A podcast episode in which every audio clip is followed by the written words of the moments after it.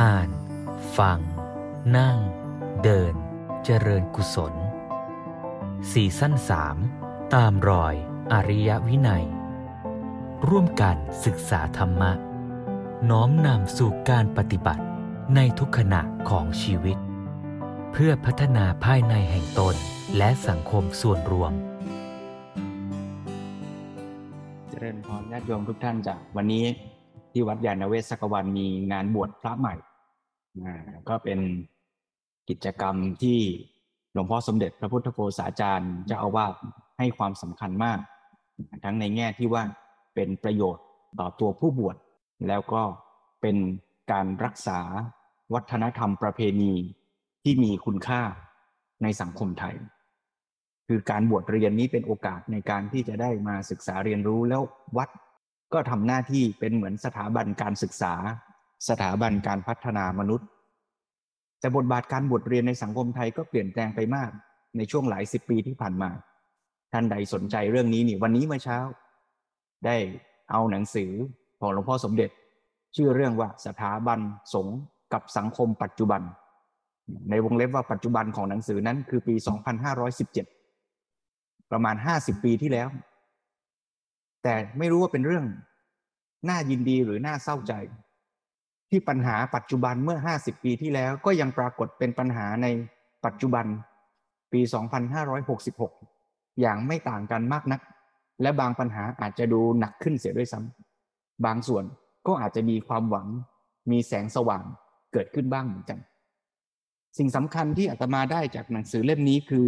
เราคงจะต้องกลับมามองปัญหาร่วมกัน หลวงพ่อสมเด็จพยายามชี้ชวนให้เห็นว่า บางครั้งหรือหลายคราว เราในความหมายว่าชาวพุทธไทยเรา มองดูวัด มองดูพระ มองดูสถาบันสงฆ์แล้วก็รู้สึกตำหนิติเตียนว่าไม่ดี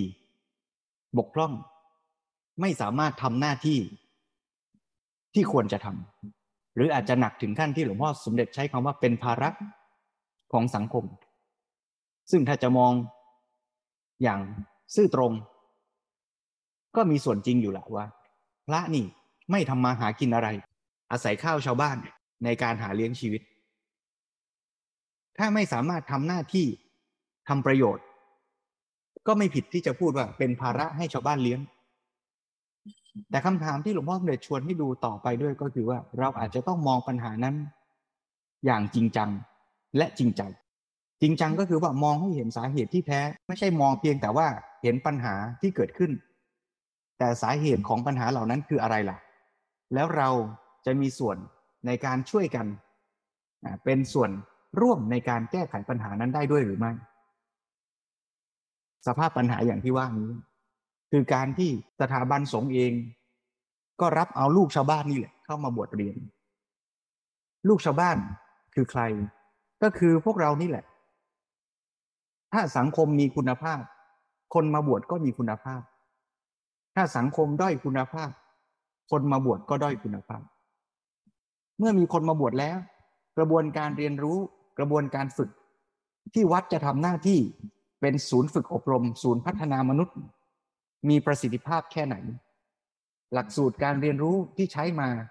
ยาวนาน ยังมีความสมสมัย ยังมีประสิทธิภาพดีอยู่หรือไม่ แล้วอีกประเด็นที่น่าสนใจก็คือว่า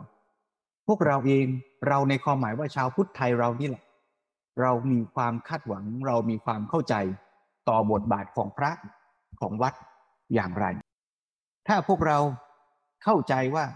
วัดและพระคือสถานที่ศึกษาฝึกอบรม พัฒนาและชี้นำสังคมได้ เราได้เข้ามาศึกษา เราได้นำเอาหลักคำสอนไปใช้เป็นแนวทางในการพัฒนาชีวิตครอบครัว พัฒนาองค์กรสังคมประเทศชาติ ได้จริงหรือไม่ หรือวันนี้วัดเป็นเพียงแค่ที่จอดรถ วัดเป็นเหมือนศาลเจ้า ให้เรามาทำบุญชั่วครั้งชั่วคราว แล้วพระก็อาจจะกลายเป็นเพียงผู้ประกอบพิธีกรรม ที่ไม่ได้มีความหมายในเชิงเป็นผู้นำในการศึกษา และในเชิงสังคมอีกต่อไป สภาพปัญหาอย่างนี้ที่เกิดขึ้น ถ้าเรากลับมามองกันให้ชัด วันนี้ยกตัวอย่างว่า ความต้องการของญาติโยมที่มาวัดยานเวศสักวัน เอาเข้าจริงแล้วเนี่ย โดยส่วนมากก็มุ่งไปที่การถวายทาน มุ่งไปที่การถวายพัตตาหาร มุ่งไปที่การนิมนต์พระไปเจริญพุทธมนต์ก็ถ้าสังคมชาวพุทธไทยเรา หรือชาววัด มุ่งหมายจุดประสงค์อย่างนี้ พระที่บวชเรียนมา ก็ต้องทำหน้าที่ในการที่จะรับสังฆทาน เจริญพุทธมนต์อย่างเป็นด้านหลักแต่ว่า ก็ต้องพยายามนะกลับมาที่หลักว่า เออ แล้วจะทำยังไง ให้พิธีกรรมที่เกิดขึ้นไม่ว่าจะเป็นการถวายสังฆทานการเจริญพุทธมนต์หลวงพ่อสมเด็จก็ให้หลักว่า เอาละก็ยังดี ที่พิธีกรรมยังเหลืออยู่เปรียบเหมือนขวดบรรจุน้ำแม้ตัวเนื้อหาสาระที่เหมือนน้ำอาจจะพร่องไปบ้าง แต่ตราบใดถ้ายังมีขวดอยู่ก็ยังพอมีหวัง ถ้าไม่มีขวดเสียเลยนี่สิจะยิ่งแย่ เพราะฉะนั้นก็ต้องเอาพิธีกรรมเหล่านี้มาใช้ให้เป็นประโยชน์ แล้วก็พยายามเติมน้ำเติมเนื้อหาสาระเข้าไป ให้ได้ ก็ชวนกัน แต่ทั้งหมดนี้ก็จะเป็นกรณีศึกษาที่ชวนให้โยมเห็นว่า การที่เราจะอยู่ร่วมกันในสังคม อยู่ร่วมกันในพุทธบริษัท เราก็คงจะต้องมามองปัญหานี้ให้ชัดด้วยปัญญาร่วมกัน แล้วหาจุดมุ่งหมายที่ไปกันได้ ถ้าจุดมุ่งหมายของพระไปอย่างของโยมไปอีกอย่าง มันก็ไปลำบากนะ ถ้ามองว่าต้องการให้พระนี่บวชเรียนมาเพื่อบรรลุธรรม เพื่อที่จะตรัสรู้เพื่อที่จะละกิเลสเพื่อที่จะสละโลก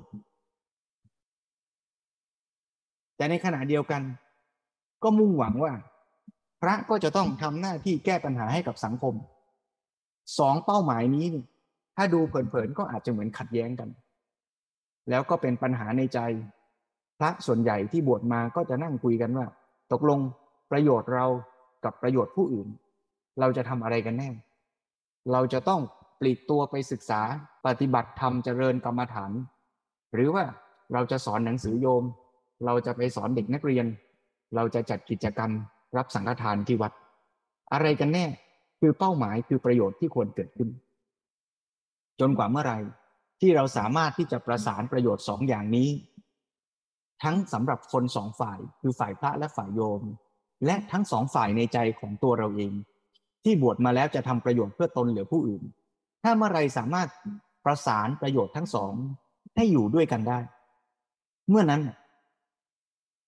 การดำเนินไปของวิถีของการบวชเรียนก็จะไม่มีข้อขัดแย้ง แต่ถ้าเมื่อไรในใจยังทะเลาะกันอยู่ว่า ถ้าทำเอจะไม่ได้ดี ถ้าทำบีจะไม่ได้เอง มันก็จะเกิดการ ขัดแย้ง ขัดข้อง อยู่ในทุกก้าวย่างของการดำเนินไป ในวัดก็เหมือนกัน ถ้าโยมก็ต้องการอย่างหนึ่งว่าพระไม่ต้องไปเสียเวลาเรียนหรอก ไปกิจนิมนต์บ้านดิฉันก่อน ในขณะที่พระก็บอกว่า โอ้ไม่ได้ ต้องเข้าถ้ำเจริญกรรมฐานก่อน วัดก็อยู่ไม่ได้ทำยังไงล่ะ ที่สองส่วนนี้จะมาประสานกัน วันนี้เรายังจะฟังธรรมบรรยายกันอยู่ในชุด เรื่องของการปกครองแนวพุทธ ในหัวข้อเรื่องวันนี้ว่า จะสมานฉันต้องสมานปัญญา สมานฉันเนี่ยแหละ คือคำว่าสมานฉันทะ คือความต้องการความปรารถนาที่มาสมานกัน แต่มันจะสมานเป็นความต้องการอันเดียวกันได้ จะต้องอาศัยปัญญาที่เสมอกัน ปัญญาที่จะมาเห็นความจริง ไม่ใช่คิดเอาตามความต้องการในใจของตัวเอง เราก็ต้องมาเห็นความจริงจริง ๆ ว่าความต้องการของแต่ละฝ่าย หรือแม้แต่ความต้องการสองอย่างในใจเราเอง มันคืออะไรกันแน่ ความต้องการของสองคนสองฝ่ายสองพวก ถ้าไม่สมานกันคนสองฝ่ายสองพวกนั้นก็จะขัดแย้งแข่งแย่ง แข่งขันเพื่อให้ได้มาตามความต้องการของตนของตน แม้แต่ในสังคมประเทศชาติ แม้ว่าเราจะมีความต้องการที่ดี แต่มันดีคนละแบบ ดีคนละอย่างอย่างที่เคยยกตัวอย่างเรื่องการสร้างเขื่อน คนท้ายเขื่อนก็อยากให้เกิดความเจริญ ความเจริญของคนท้ายเขื่อนหมายถึงว่ามีน้ำใช้มีไฟใช้ คนที่อยู่เหนือเขื่อน ก็อยากให้เกิดความเจริญ ให้เกิดความดีงามในความหมายว่า มีพืชพันธุ์สัตว์ป่า มีวัฒนธรรมชุมชนที่ไม่ถูกทำลายเพราะน้ำท่วม มันดีทั้งคู่นั่นแหละ ไม่ได้มีใครเลวเลย แต่เมื่อดีไม่เหมือนกัน ดีไม่สมานกัน แล้วไม่เกิดการสมานปัญญาที่จะเห็นความจริง เห็นความดี เห็นข้อดี เห็นข้อเสีย ร่วมกัน ความต้องการที่จะดีสองอย่างก็กลายเป็นขัดแย้งกันในบ้านในเมืองก็เหมือนกัน ถ้าเราก็อยากให้บ้านเมืองประเทศดี แต่ดีคนละแบบ ดีเน้นกันคนละด้าน ดีบนคนละความเชื่อ ดีบนคนละข้อมูล ความอยากให้ดีสองฝ่ายก็อาจจะทะเลาะและขัดแย้งกันก็ได้ เพราะฉะนั้นวันนี้เราจะชวนกันดูว่า ในสภาพความเป็นจริงของชีวิต ไม่ว่าในตัวเราเองที่มีความต้องการหลายอย่าง จะสมานกันยังไง ในครอบครัวที่ก็อาจจะมีความต้องการไม่เหมือนกัน เราจะสมานกันยังไงในประเทศที่มีความต้องการ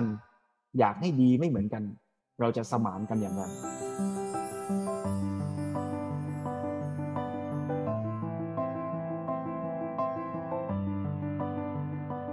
ในวันนี้จะได้ฟังธรรมบรรยายที่หลวงพ่อสมเด็จบรรยายไว้ในปี 2548 ในช่วงงานกระถิ่น ซึ่งงานกระถินเนี่ยก็เป็นพิธีกรรมสำคัญในหัวข้อเกี่ยวกับเรื่องความสามัคคีนี่แหละ คือพระก็ต้องมาสามัคคีกัน ในการที่จะทำผ้ากระถินคือทำผ้าผืนหนึ่ง ให้สำเร็จเพื่อพระรูปใดรูปหนึ่ง ที่จำพรรษาอยู่ร่วมกัน ก็เรียกว่าเป็นแบบฝึกหัดเรื่องความสามัคคี ในตอนต้นของธรรมบรรยายนี้ หลวงพ่อสมเด็จอธิบายเล่าเรื่องถึงสภาพปัญหาที่เกิดขึ้นในเวลานั้น เกี่ยวกับการพิมพ์หนังสือธรรมะ ว่ามีผู้ปรารถนาดีพิมพ์หนังสือธรรมะ แต่ว่ามีกระบวนการบางอย่างบางขั้นบางตอนที่อาจจะทำให้ความบริสุทธิ์ในงานเผยแผ่ธรรมนั้นเป็นข้อสงสัยเกิดขึ้นได้ เช่นว่า มีการโฆษณาว่าอยากพิมพ์หนังสือเล่มนี้ให้ติดต่อที่นั่นที่นี่ ก็อาจจะทำให้เกิดความเข้าใจผิดไปว่า วัดหรือพระทำธุรกิจ โดยให้ใครคนใดคนหนึ่งเป็นตัวแทนในการจัดจำหน่ายจ่ายแจก อย่างนี้เนี่ยแม้ว่าในมุมหนึ่งอาจจะมองเป็นเรื่องดี แต่มีแง่มุมที่อาจทำให้เข้าใจผิด และส่งผลเสียได้ หลวงพ่อสมเด็จก็ระมัดระวังมาก หรือแม้แต่บางคราว ครั้งหนึ่ง มีสำนักพิมพ์ที่พิมพ์หนังสือธรรมะซึ่งก็ขอพิมพ์จำหน่ายได้ไม่ใช่เรื่องผิด จะขอพิมพ์แจกก็ได้ จะขอพิมพ์ขายก็ได้ เพียงแต่ว่าผู้เขียนเนี่ยคือพระให้ไปพิมพ์โดยไม่มีค่าลิขสิทธิ์ให้ฟรี แต่ให้บอกให้ขอให้แจ้งกัน ก็เท่านั้น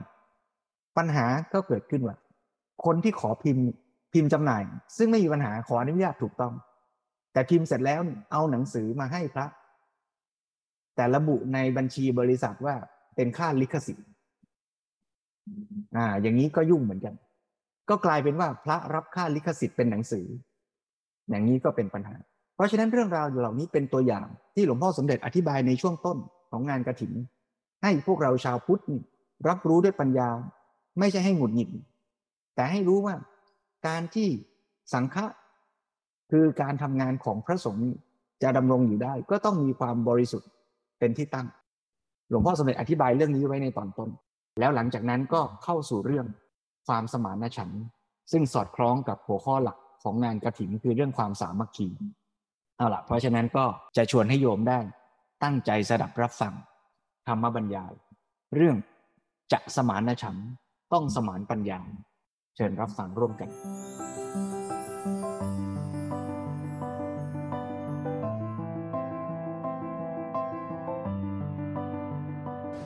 ก็เรื่องนี้ก็ขอผ่านไปก็เป็นเรื่องที่ให้โยมได้ทราบ อย่างที่บอกเมื่อกี้ย้ำอีกทีว่าเพื่อรู้กันแล้วก็รู้ทัน นี่พอรู้ทันแล้วก็กลับมาเรื่องกระถินใจก็ปลอดโปร่งผ่องใส เพราะเรา ใช้ความรู้ ถ้าโยมใช้ความรู้สึกเราใจไม่ปลอดโปร่งวันนี้เรางานกระถินนี่งานบุญใจต้องดี ใจต้องเป็นบุญเป็นกุศล มีปีติปราบปลื้มร่าเริงยินดี แจ่มใส จะไปคุณมัวเศร้าหมองไม่ได้ มันไปได้ยินเรื่องนี้แล้ว ห้ามโกรธ ห้ามใจคุณมัวนะทำใจให้สบายด้วยความรู้พอมีความรู้แล้วทีนี้ก็กลับมาเรื่องบุญของเราต่อ เพราะว่าปัญญาคือความรู้นี้ทำให้ใจผ่องใสได้ และก็แก้ปัญหาได้ด้วย นี่ก็มาที่กระถินที่ว่ากระถินนี่เป็นเรื่องความสามัคคี แล้วเราก็นิยมทอดกระถินแบบสามัคคี แล้วมาวันนี้คุณโยมก็ใช้คำว่ากระถินรวมศรัทธา เมื่อกี้บอกแล้วว่ารวมศรัทธาเนี่ยมันลึกลงไป เป็นฐานเป็นสมุทัยเป็นเหตุเป็นที่เกิดของสามัคคีได้ซ้ำ เพราะคนเรานี่พอศรัทธาร่วมกันก็คือมีความเชื่อร่วมกัน มีศรัทธาเชื่อในพระรัตนตรัยร่วมกัน มีศรัทธาในบุญกุศลในพระศาสนาร่วมกัน เพราะศรัทธาร่วมกันแล้ว สามัคคีก็เกิดได้ หรือว่ามีศรัทธามีความซาบซึ้งในคุณความดีอะไรต่าง ๆ อย่างเดียวกันน่ะจิตใจมันก็รวมกันเอง นั้นศรัทธานี่มารวมกันเข้าสามัคคีก็เกิดแน่นอน ราะฉะนั้นใช้คำว่ารวมศรัทธาก็เท่ากับลงลึกไปถึงเหตุปัจจัยของความสามัคคีนั่นอีกทีหนึ่ง นี้ศรัทธาจะรวมกันได้เป็นเรื่องของจิตใจที่ว่าแล้วก็มีความเชื่อร่วมกัน แต่ว่าถ้าจะให้ดียิ่งกับความเชื่อก็คือว่าศรัทธาหรือความเชื่อนั้นเกิดจากปัญญาด้วย เกิดจากความรู้ความเข้าใจพอเรามีความรู้ความเข้าใจอะไรต่าง ๆ เนี่ย รู้เข้าใจหลักพระศาสนาร่วมกัน รู้ว่าอะไรเรามีอะไรต่ออะไรร่วมกันต่าง ๆ เหล่านี้ยิ่งจะทำให้ศรัทธานั้นแน่นแฟนยิ่งขึ้น แล้วความสามัคคีก็ยิ่งได้ผลมากขึ้น มั่นคงยิ่งขึ้นด้วย สังคมของเราเวลานี้มันมีปัญหาเยอะ อันนี้ก็ต้องขอพูดกว้างออกไป เรารวมศรัทธาไม่ได้ในเวลาเนี้ยสังคมไทย ไม่มีจุดรวมศรัทธาหรือยังไง มันทำให้ศรัทธาไม่มีที่รวม หรือคนไม่สามารถรวมศรัทธา แล้วสามัคคีก็เลยไม่สามารถจะเกิดขึ้นได้ แล้วเดี๋ยวนี้เขาไปใช้คำว่าสมานฉัน สมานฉันนั่นก็เรื่องของสามัคคีนั่นแหละ ก็แปลว่ามีฉันทะ มีความพอใจ มีความต้องการ เสมอกันตรงกันพูดง่าย ๆ ก็คือมีความต้องการตรงกัน เรียกว่าสมานฉันทะนี่เป็นภาษาบาลี ถ้ายังต้องการไม่ตรงกันก็สมานฉันก็เกิดไม่ได้ ถ้าเวลานี้มีความต้องการตรงกันหรือยังล่ะ ถ้ายังไม่ตรงมันก็ไม่มีสมานฉัน เราต้องการความสามัคคี เราก็จะให้ได้ผลดี นอกจากว่าจะมีความเชื่อมีศรัทธาศรัทธานั้นจะต้องมั่นด้วย มั่นก็คือต้องมีปัญญา มีความรู้เข้าใจอะไรต่าง ๆ ที่จะทำให้มันมีหลักยึดเป็นอันเดียวกันได้ สังคมของเราเนี่ยปัญญาความรู้ความเข้าใจต่าง ๆ เนี่ยมันไม่ค่อยมีที่จะทำให้เกิดไอ้จุดร่วมอันนี้ ก็ขอพูดเป็นเรื่องที่สบายสบายโยมไม่ต้องไปหนักใจ ไม่ถือเป็นเรื่องอะไรอะ่ะเพราะว่ามันเป็นเหตุการณ์ที่เกิดขึ้นแล้วเราก็ควรจะพูดถึง อย่างเรื่องภาคใต้อย่างเงี้ยรวมศรัทธากันให้ได้ จะได้มีความสามัคคี แล้วก็ต้องมีปัญญารู้เข้าใจ รู้เข้าใจยังไง เช่นอาตมายกตัวอย่างง่าย ๆ เนี่ย เช่นคำว่าภาษายาวีเนี่ยพูดขึ้นมาคนไทยก็ไม่รู้ว่าอะไร บางคนเข้าใจว่าเป็นภาษาอาหรับ นึกว่าภาษาอาหรับเป็นภาษายาวีเปล่าไม่ใช่ ตัวอักษรอาหรับ ตัวหนังสืออาหรับเป็นยาวี ตัวหนังสือกับภาษามันคนละอย่าง ตัวหนังสืออาหรับนะเป็นยาวีได้ แต่ภาษาอาหรับไม่เป็นยาวี อ้าวพูดให้ลึกลงไปคำว่ายาวีเนี่ยที่จริงมีสองความหมาย เขาแยกไว้หนึ่งความหมายเดิม ความหมายแต่เดิมมาว่า คือภาษามาเล หรือภาษามลายูที่เป็นภาษาพูดไม่ใช่ภาษาเขียน หมายความว่าภาษามลายูหรือภาษามาเลที่ชาวบ้านเขาพูดกัน ไม่เป็นภาษาเขียน นี้เรียกว่ายาวีนี่เป็นความหมายเดิม เอาละทีนี้ต่อมา ต่อมาเป็นความหมายปัจจุบัน ความหมายปัจจุบันยาวีคืออะไร คือภาษามาเลยหรือภาษามลายูนั่นแหละ ที่เขียนด้วยอักษรอาหรับ เรียกว่ายาวี แล้วภาษามาเลยหรือภาษามลายูนี่ ปัจจุบันก็มีวิธีเขียนสองแบบ เขียนด้วยอักษรอาหรับ เรียกว่ายาวี แล้วเขียนด้วยอักษรโรมัน หรืออักษรฝรั่ง เรียกว่ารูมี อันนั้นก็มีสองอย่าง ภาษามาเลเนี่ยเขียนเป็นสองแบบ อย่างที่อินโดนีเซียก็ใช้ภาษาแบบเดียวกันน่ะคือภาษามาลายูหรือภาษามาเลเนี่ยที่จริงเดิมถิ่นเดิมของมาลายูเนี่ยก็อยู่ที่สุมาตรา ปัจจุบันนี้ถิ่นนี้เรียกว่า รัฐชัมพีเนี่ยเป็นถิ่นเดิมของมาลายูแล้วมาลายูก็อพยพมาที่มาเลเซีย นั้น มาลายูก็เลยกว้าง ภาษามาเลก็พูดกันตั้งแต่อินโดนีเซียมาถึงมาเลเซีย แล้วภาษาราชการของอินโดนีเซียก็เรียกว่าบาฮาษาคำว่าภาษาเนี่ยเขาเรียกบาฮาษา ก็คือคำสันสกฤตอะบาฮาษาอินโดนีเซีย แล้วภาษามาเลเซียก็เรียกว่าบาฮาษามีขะเข้าไปตัวหนึ่งบาฮาษามาเลเซีย แต่ว่าทั้งสองอย่างนี้จะตรงกันเป็นส่วนมาก คือตรงกันเยอะ แม้แต่ตัวคำว่าภาษาก็ใช้คำว่าบาฮาษานี่อย่างถามชื่อ ท่านชื่ออะไร ทั้งอินโดนีเซียและมาเลเซียเนี่ยตอบเหมือนกัน คือใช้ภาษาเดิมอันเดียวกัน จะตอบว่านามาสยะนามาสยะแล้วก็ต่อด้วยชื่อ ขออภัยไม่ได้เอาล้อ สมมติว่าเรานึกไม่ออกนึกถึงชื่อท่านอดีตประธานาธิบดีสุการโนปุตรีก็แล้วกัน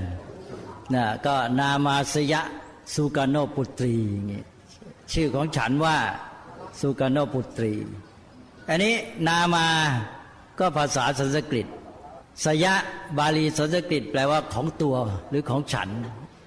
จะเห็นว่าภาษามลายู ที่เจริญมาในอินโดนีเซียมาเลเซียเนี่ยก็เป็นภาษาบาลีสันสกฤตปนอยู่เยอะ เพราะอะไร เพราะว่าคนมาลายูนั้นนับถือพุทธศาสนาอยู่ในอาณาจักรศรีวิชัยประมาณ 800 ปี อันนี้ตำราเขาจะบอกเลยว่าในภาษามาเลเนี่ยมีภาษาสันสกฤตอยู่มากมาย เพราะฉะนั้นภาษายาวีก็คือภาษามาเลนี่แหละ ที่ชาวบ้านพูด หรือเอามาเขียนด้วยอักษรอาหรับ ภาษายาวีก็คือภาษามาเลยที่ชาวบ้านพูด ก็จึงเต็มไปด้วยภาษาสันสกฤต อันนี้มีคนพูดบอกว่าคนทางใต้ไม่อยากพูดภาษาไทย บางท่านอ้างบอกว่าเพราะภาษาไทยเนี่ยเป็นภาษามีพุทธศาสนามาจากพุทธศาสนาพูดแล้วจะเป็นบาปภาษายาวีคือภาษามาเลยนั่นแหละ เต็มไปด้วยภาษาสันสกฤต เพราะอะไรเพราะบรรพบุรุษเนี่ยนับถือพุทธศาสนาอยู่ประมาณ 800 กว่าปี ฮินดูต่ออีกไม่ใช่พุทธอย่างเดียว เนี่ยถ้ารู้อย่างนี้แล้วมันจะหมดความรังเกียจเลยใช่ไหมปัญญาที่รู้ความเสมอกันเหมือนกัน ร่วมกันน่ะอ้าวก็ร่วมกันแล้วนี่ ภาษาเรายาวีมาเลไทย ก็มีรากฐานมีภาษาสันสกฤตบาลีปนอยู่เยอะแยะไม่รู้ ใครปนมากกว่าได้ซ้ำเด็ก ๆ อาจจะสนุกด้วย คือไม่รู้สึกว่ามันจะ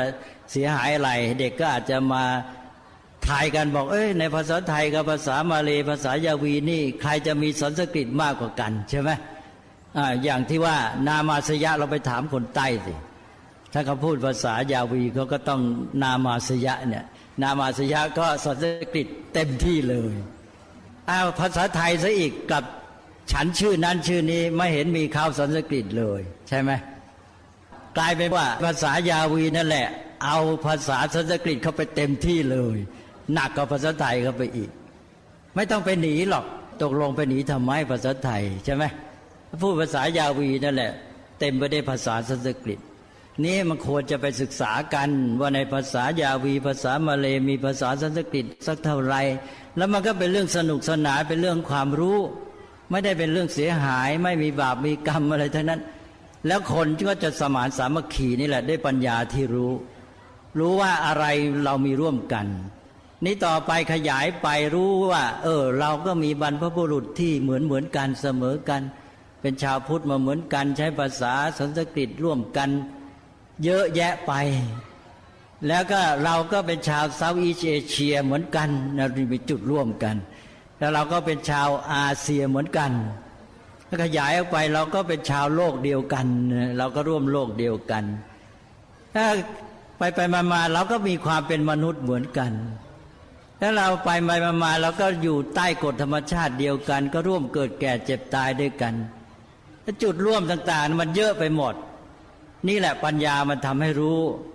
มารู้กว้างออกไป มันก็มีแต่รวมกัน มันมีจุดรวมหลายระดับ แล้วจะไปทะเลาะกันทำไม แล้วทำไมจะต้องไปแบ่งแยกกันเนี่ยก็สมานสามัคคีเป็นอันเดียวกันเนี่ยตัวความรู้มันไม่มีมันก็ทำให้ไปแบ่งแยกไปยึดถืออะไรต่ออะไรไม่เข้าเรื่อง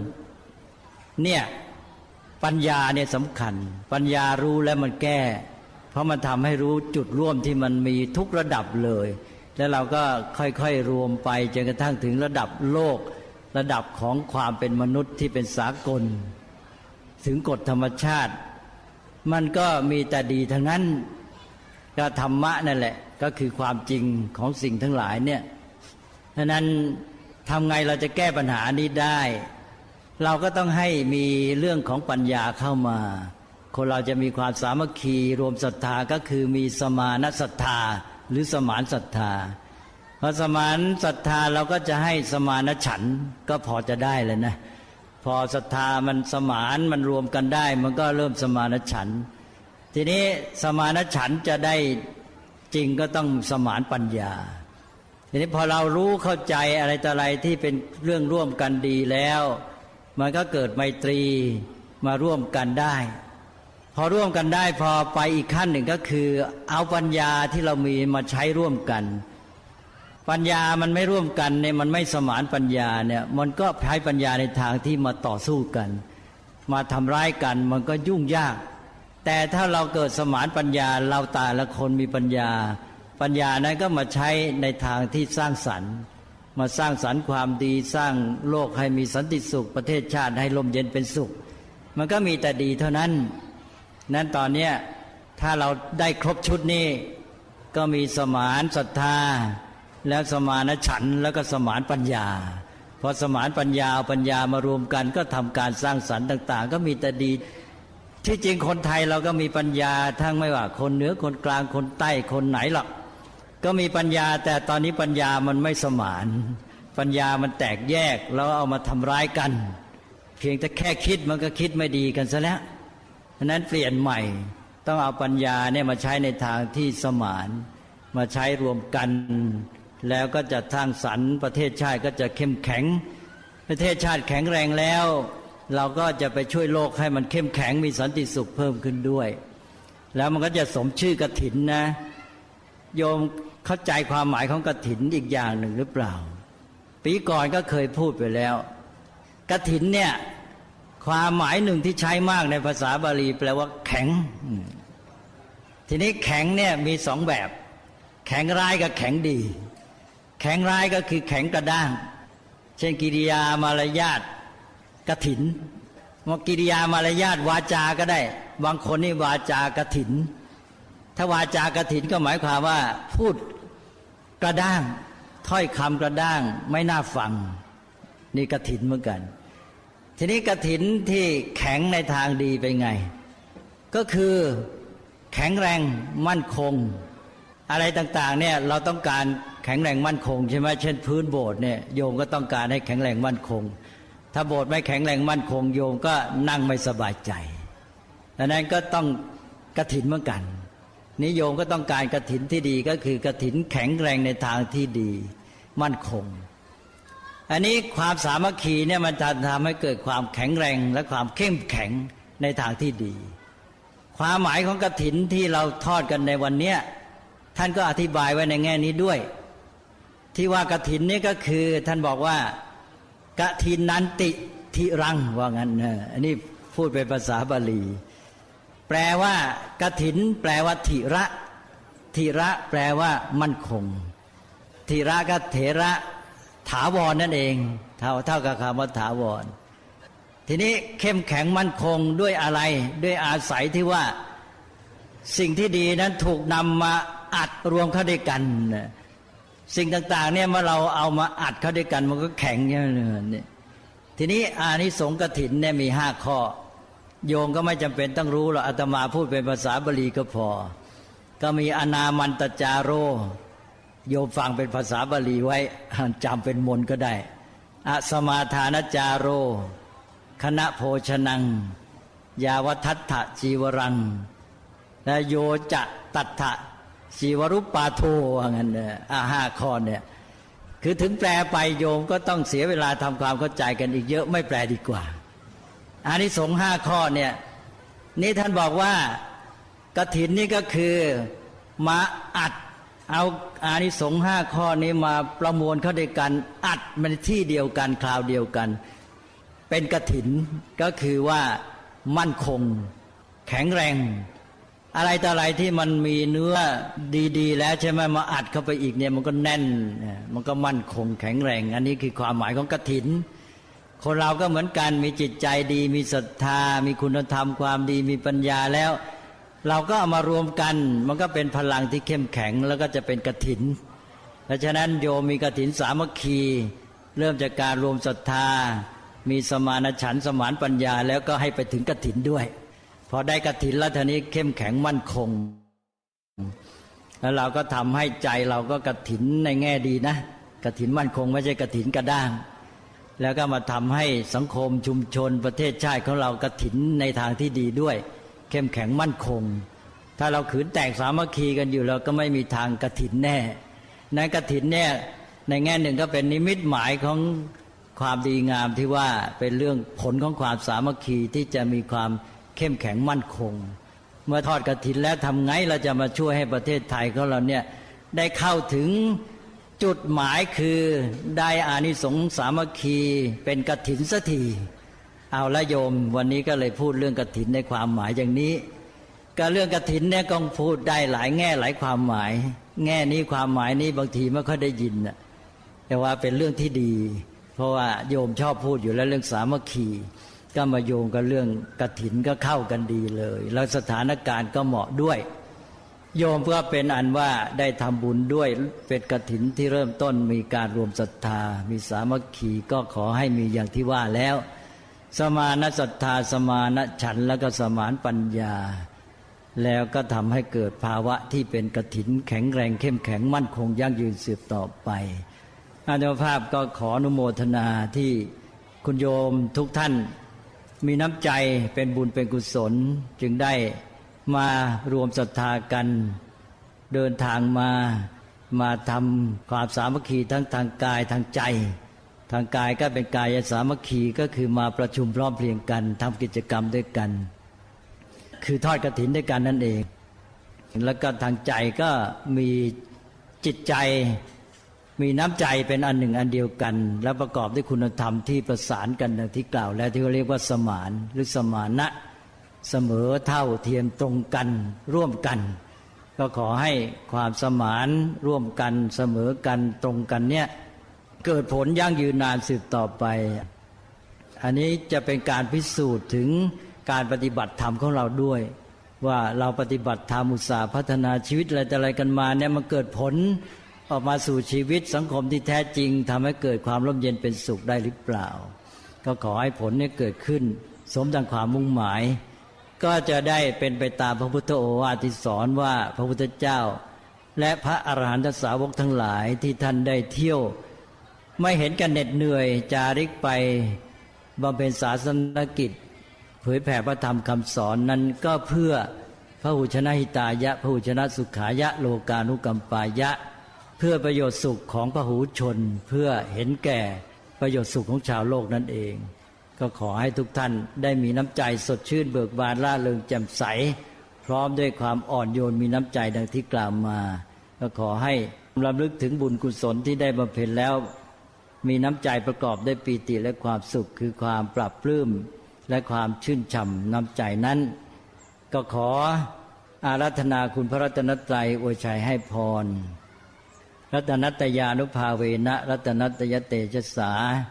ได้เดชานุภาพคุณพระรัตนตรัยพร้อมทั้งบุญกุศลที่ได้บำเพ็ญแล้ว จงเป็นปัจจัยนำมาซึ่งอายุวันสุขะพละกโยมญาติมิตรตั้งแต่คุณโยมผู้เป็นประธานในการทอดกระถินครั้งนี้ คือคุณโยมประภาสีบุญยประสิทธิ์และลูกหลานญาติมิตรทั้งหลาย และประชาชนโดยทั่วกัน ให้อานิสงส์นี้ขยายไปถึงประชาชนร่วมชาติ ร่วมประเทศร่วมโลกจะได้มีสันติสุข ตลอดการยั่งยืนนานก็ขอให้ทุกท่านเจริญงอกงามในพระธรรมของพระสัมมาสัมพุทธเจ้า ทุกเมื่อเทิน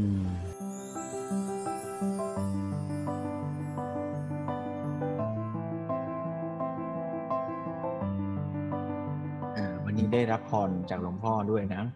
โมทนาโยมทุกท่าน วันนี้มาฟังธรรมเรื่องสมานฉันท์ จะสมานฉันต้องสมานปัญญา ก็คือต้องรู้ ถ้าเรารู้เราก็จะเห็นจุดหมายร่วมกัน มีตัวอย่างเล็ก ๆ เชื่อมโยงมาจากหลาย ๆ อาทิตย์ก่อนที่เราคุยกันเรื่อง นิติศาสตร์แนวพุทธรัฐศาสตร์แนวพุทธที่ยกตัวอย่างบอกว่า เหมือนเราเดินทางไปในป่า ไปกันหลายคน แล้วก็ไปเจอทางแยก ซ้ายกับขวา ไม่รู้ว่าจะไปทางไหนถึงจะปลอดภัยดี ก็ต้องหาข้อมูลกัน หาข้อมูลกันว่า ซ้ายมันจะไปยังไงขวามันจะเจออะไรอันนี้คนที่ไปด้วยกันหลาย ๆ คนเนี่ย ก็มีความรู้ไม่เหมือนกัน บางคนเก่งในเรื่องแผนที่ บางคนเก่งในเรื่องสัตว์ป่า บางคนเก่งในเรื่องพืชพันธุ์ บางคนเก่งในเรื่องดวงดาว แต่ละคนก็ใช้ความรู้ของตัวเองนั่นแหละ ในการค้นหาลองสำรวจตรวจดูซิว่า ไปทางซ้ายกับทางขวาเนี่ย อันไหนมันจะปลอดภัย ต่างคนต่างก็ได้ข้อมูลกันมาคนละอย่างคนละส่วนคราวนี้ก็มาตกลงประชุมกัน ว่าแล้วเราจะไปซ้ายหรือไปขวาดี บางพวกก็ดูจากพืชพันธุ์บอกโอ้ซ้ายนี่น่าจะดีนะ บางคนก็ดูจากร่องรอยเท้าสัตว์บอกเออขวาน่าจะปลอดภัย อันนี้แต่ละคนมีความรู้และข้อมูลไม่เหมือนกัน ก็เริ่มทุ่มเถียงกันแล้วไอ้พวกฝ่ายที่คิดว่าซ้ายดีกว่าก็บอกต้องซ้าย ไอ้พวกที่ขวาเห็นว่าน่าจะปลอดภัยก็บอกว่าต้องไปขวา สุดท้าย คนสองพวก จริง ๆ ตอนแรกเป็นพวกเดียวกัน ก็กลายเป็นสองฝ่าย ฝ่ายเชื่อว่าซ้ายดีกับฝ่ายที่เชื่อว่าขวาดีทะเลาะกัน ลืมไปว่า จริง ๆ แล้วเรามีฉันทะคือเป้าหมายอันเดียวกันนี่นะ ก็คือเราจะหาทางที่ปลอดภัยที่มันดีกับพวกเราทั้งหมดนี่แหละ แต่พอเราค่อยๆ ไปหาความจริง แต่มันรู้ไม่ทั่ว รู้ไม่หมด ก็เลยกลายเป็นว่า ทะเลาะกกัน ลืมเป้าหมายอันแรกไป เพราะฉะนั้นหลวงพ่อสมเด็จก็เลยเตือนเราว่า ถ้าเรากลับมามองกันชัด ๆ เราจะพบว่าเราทั้งหมดเป็นพวกเดียวกัน เราก็มุ่งหวังให้ชีวิต และสังคมมันดีด้วยกันทั้งนั้น ถ้าเอากันจริง ๆแล้ว จะเรียกว่ามนุษย์ทุกคน หรือทุกชีวิตต่างก็รักชีวิตและอยากจะทำให้ชีวิตมันดีใช่ไหมอยากจะให้มีกิน อยากจะให้ปลอดภัย อยากจะให้มีความสุข ก็อยากอย่างนี้กันทั้งนั้น เพียงแต่ว่า เราศึกษากันไปเราก็คิดว่า ฉันเนี่ยอยากจะสุขแบบหนึ่งอีกคนอยากจะสุขอีกแบบหนึ่งเราก็เลยมาทะเลาะกัน แต่ถ้าเรากลับมาที่พื้นฐานแล้วเห็นว่าเราทุกคนเป็นเพื่อนมนุษย์ด้วยกันหมด เราก็จะพัฒนา เมื่อเราพัฒนาตัวเรา ก็เท่ากับเราได้ทำและเกื้อกูลผู้อื่นในเวลาเดียวกันด้วย แนะนำหนังสืออีกแล้ว หลวงพ่อสมเด็จเพิ่งทำเล่มนี้เสร็จ ช่วยตัวเราเพื่อช่วยผู้อื่น อ่านแล้วไขความได้นะโยมว่า ตกลงแล้ว การทำเพื่อประโยชน์ตนและทำเพื่อประโยชน์ผู้อื่น ไม่ใช่สองอันที่ขัดแย้งกัน แล้วเมื่อไหร่เราเห็นได้ด้วยปัญญามากขึ้นเท่าไหร่ว่าทำเพื่อประโยชน์ตัวกับทำเพื่อผู้อื่นเนี่ย มันอันเดียวกันจริง ๆ มันก็ไม่ต้องทะเลาะกับตัวเอง เมื่อมันเห็นว่าคนที่รู้ว่าซ้ายเป็นยังไงกับขวาเป็นยังไง สุดท้ายแล้วเราก็ต้องการสิ่งเดียวกันนี่นาคือความปลอดภัย ความสวัสดีของทั้งสองฝ่าย ซึ่งจริง ๆ คือฝ่ายเดียวกัน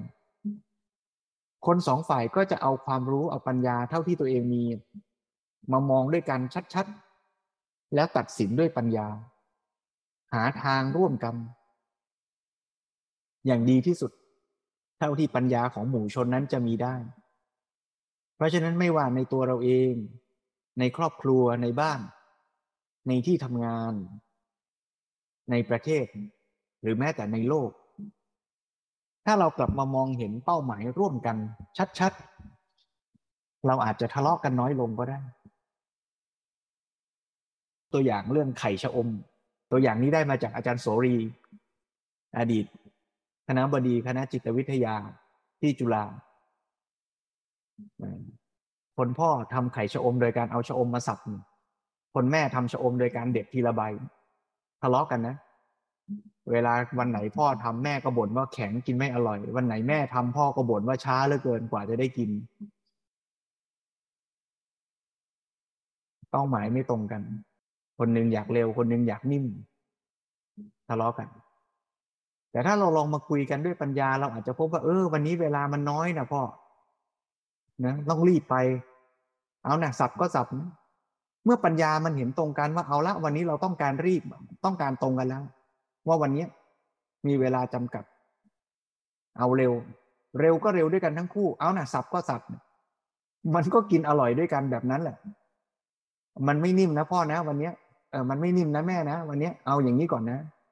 ถ้ามันเห็นฉันทะตรงกันด้วยปัญญามันก็เอาละไปกันได้เออแต่ว่าวันอาทิตย์นี้เนี่ยมีเวลานี่เราซื้อเอินมาอีกสักรอบหนึ่งแล้วมาทำแบบ ค่อยๆนั่งเด็ดกันทั้งบ่าย เด็ดมันตั้งแต่เที่ยงกินมื้อเย็นอะ ก็เด็ดกันไปก็อาจจะมีความสุขก็ได้นะ มานั่งเด็ดชะอมกัน เพราะฉะนั้นมันต้องมีปัญญาแล้วมาคุยกัน ถ้าพ่อกับแม่บ้านนี้ไม่คุยกันก็กินชะอมวันไหนก็ทะเลาะกันวันนั้นแหละนะโยมนะสุดท้ายก็ต่างคนต่างทำก็แล้วกันคนละกระทะ ยุ่งไปอีกเนี่ยในสังคมก็แบบนั้นไหมล่ะโยมในบ้านก็อย่างนั้น ในสังคมก็อย่างนั้น ถ้าเราไม่คุยกัน ไม่รับฟังกันว่า เออทำไมพ่อถึงทำแบบนั้นทำไมแม่ถึงทำแบบนี้ ต่างฝ่ายต่างก็นั่งคิดเอาเองว่าโอ้ยายคนนี้นี่ทำไม่ได้เรื่องนั่นก็ทะเลาะกันเราในสังคมก็เหมือนกัน เราก็มองเห็นคนอีกฝ่ายที่คิดไม่เหมือนเรา เพราะเขามีประสบการณ์ความคิดความเชื่อเขาเห็นโลกไม่เหมือนกับเราเขาก็มีความคาดหวังว่าสังคมมันจะดีแบบนั้นในขณะที่เราก็ไม่ได้รู้หมดนะ เราก็รู้เฉพาะด้าน เหมือนเดินสำรวจเส้นทางในป่าที่ว่ามาจถ้าไม่เอาข้อมูลมาแลกเปลี่ยนคุยกันว่า เออพี่เอ้ยที่พี่เห็นว่าซ้ายดีเนี่ยพี่ไปเจออะไรมาเหรอ เออแล้วที่น้องไปทางขวาแล้วไปเจออะไรมันน่าสนใจล่ะ หรือมีอะไรที่มันเป็นหลักฐานว่ามันน่าจะปลอดภัยหรืออันตรายก็เอามาแชร์ข้อมูลกัน โอกาสที่มันจะมีทางออกร่วมกันก็เป็นไปได้มากขึ้นโยมให้ข้อมูลว่าเขาไม่เรียกเด็กเขาเรียกลูดเออใช่โยมแล้วลูดจะอบ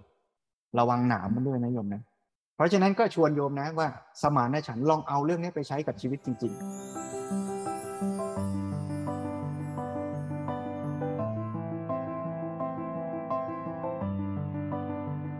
เราเหลือเวลาอีกสักสิบห้านาที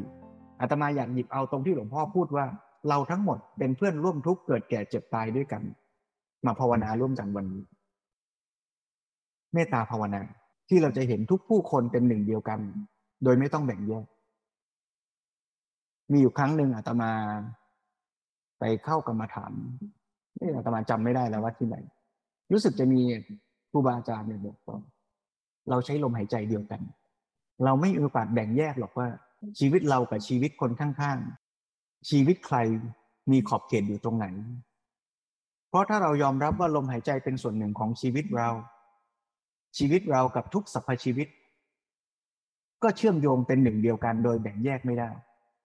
อย่าว่าแต่มนุษย์กับมนุษย์จะแยกกันไม่ได้เลย แม้แต่สมมุติว่ามีสุนัข สุนัขขี้เรื้อนสักตัวหนึ่ง ที่เดินผ่านหน้าบ้านเรา มันก็อาศัยอากาศเดียวกันกับเรา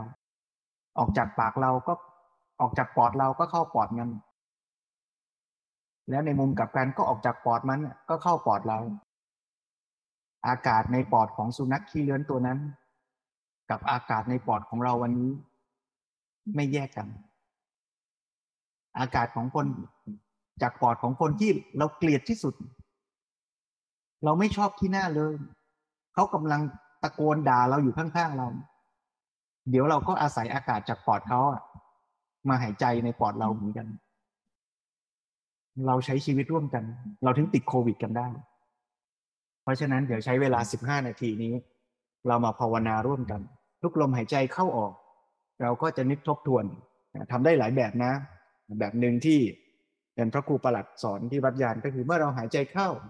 เราก็เตือนตัวเราว่า เออ เรามีชีวิตอยู่นะ เราจะตั้งใจใช้ชีวิตเราให้ดี เรายังมีลมหายใจมีชีวิตอยู่ เมื่อเราหายใจออกเราก็แบ่งปันความปรารถนาดี ความตั้งใจว่าเราอยากจะทำดีกับทุกผู้คนทุกสรรพชีวิต เพราะลมหายใจที่เคลื่อนออกไปนั้นก็เป็นสัญญาณหมายให้เรารู้ว่า เรากับทุกชีวิตเป็นหนึ่งเดียวกัน โดยไม่แบ่งแยก เรารักตัวเองฉันใด เราก็รักผู้อื่น ผู้อื่นก็รักชีวิตอย่างเดียวกันนั้น เราก็จะทำดีกับทั้งตัวเราและทำดีต่อผู้คนรอบข้างโดยไม่ต้องแบ่งแยก ชวนทุกท่านภาวนาร่วมกันสัก 15 นาที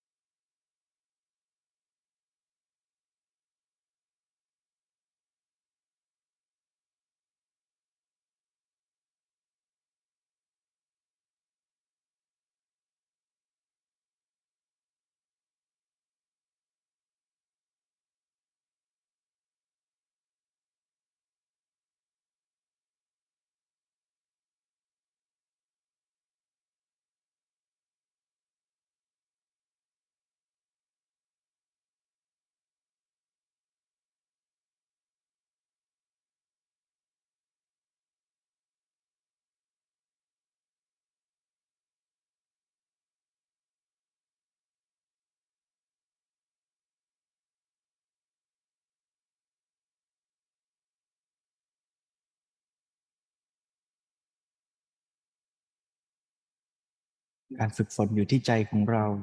เมื่อเราหายใจเข้าให้มีสติระลึกรู้ เตือนตัวเองว่าเรากำลังมีชีวิตอยู่ เรายังมีโอกาส ที่จะฝึกรักษาใจของเราจากใจที่เลื่อนลอยจากใจที่โกรธเคือง ให้เราให้อภัยตัวเอง ให้อภัยทุกผู้คน เพื่อตั้งใจให้ทุกลมหายใจใหม่ เป็นโอกาสที่ดี ที่เป็นกุศล เมื่อเราหายใจออก ก็เตือนตัวเราที่จะตั้งจิตเมตตาปรารถนาดีต่อทุกผู้คนทุกชีวิต เริ่มต้นอย่างง่ายก็นึกถึงคนที่เรารักนึกถึงผู้มีพระคุณในชีวิตของเรา ตั้งจิตเมตตาปรารถนาดี อยากให้เขาเหล่านั้นมีความสุข เราจะตั้งใจทำดีต่อเขาเหล่านั้น แล้วค่อยๆ ขยายความปรารถนาดี เช่นว่านั้น ให้กว้างไกลออกไปนึกขอบคุณทุกผู้คนและทุกสรรพสิ่ง ที่เกื้อกูล ชีวิตของเรา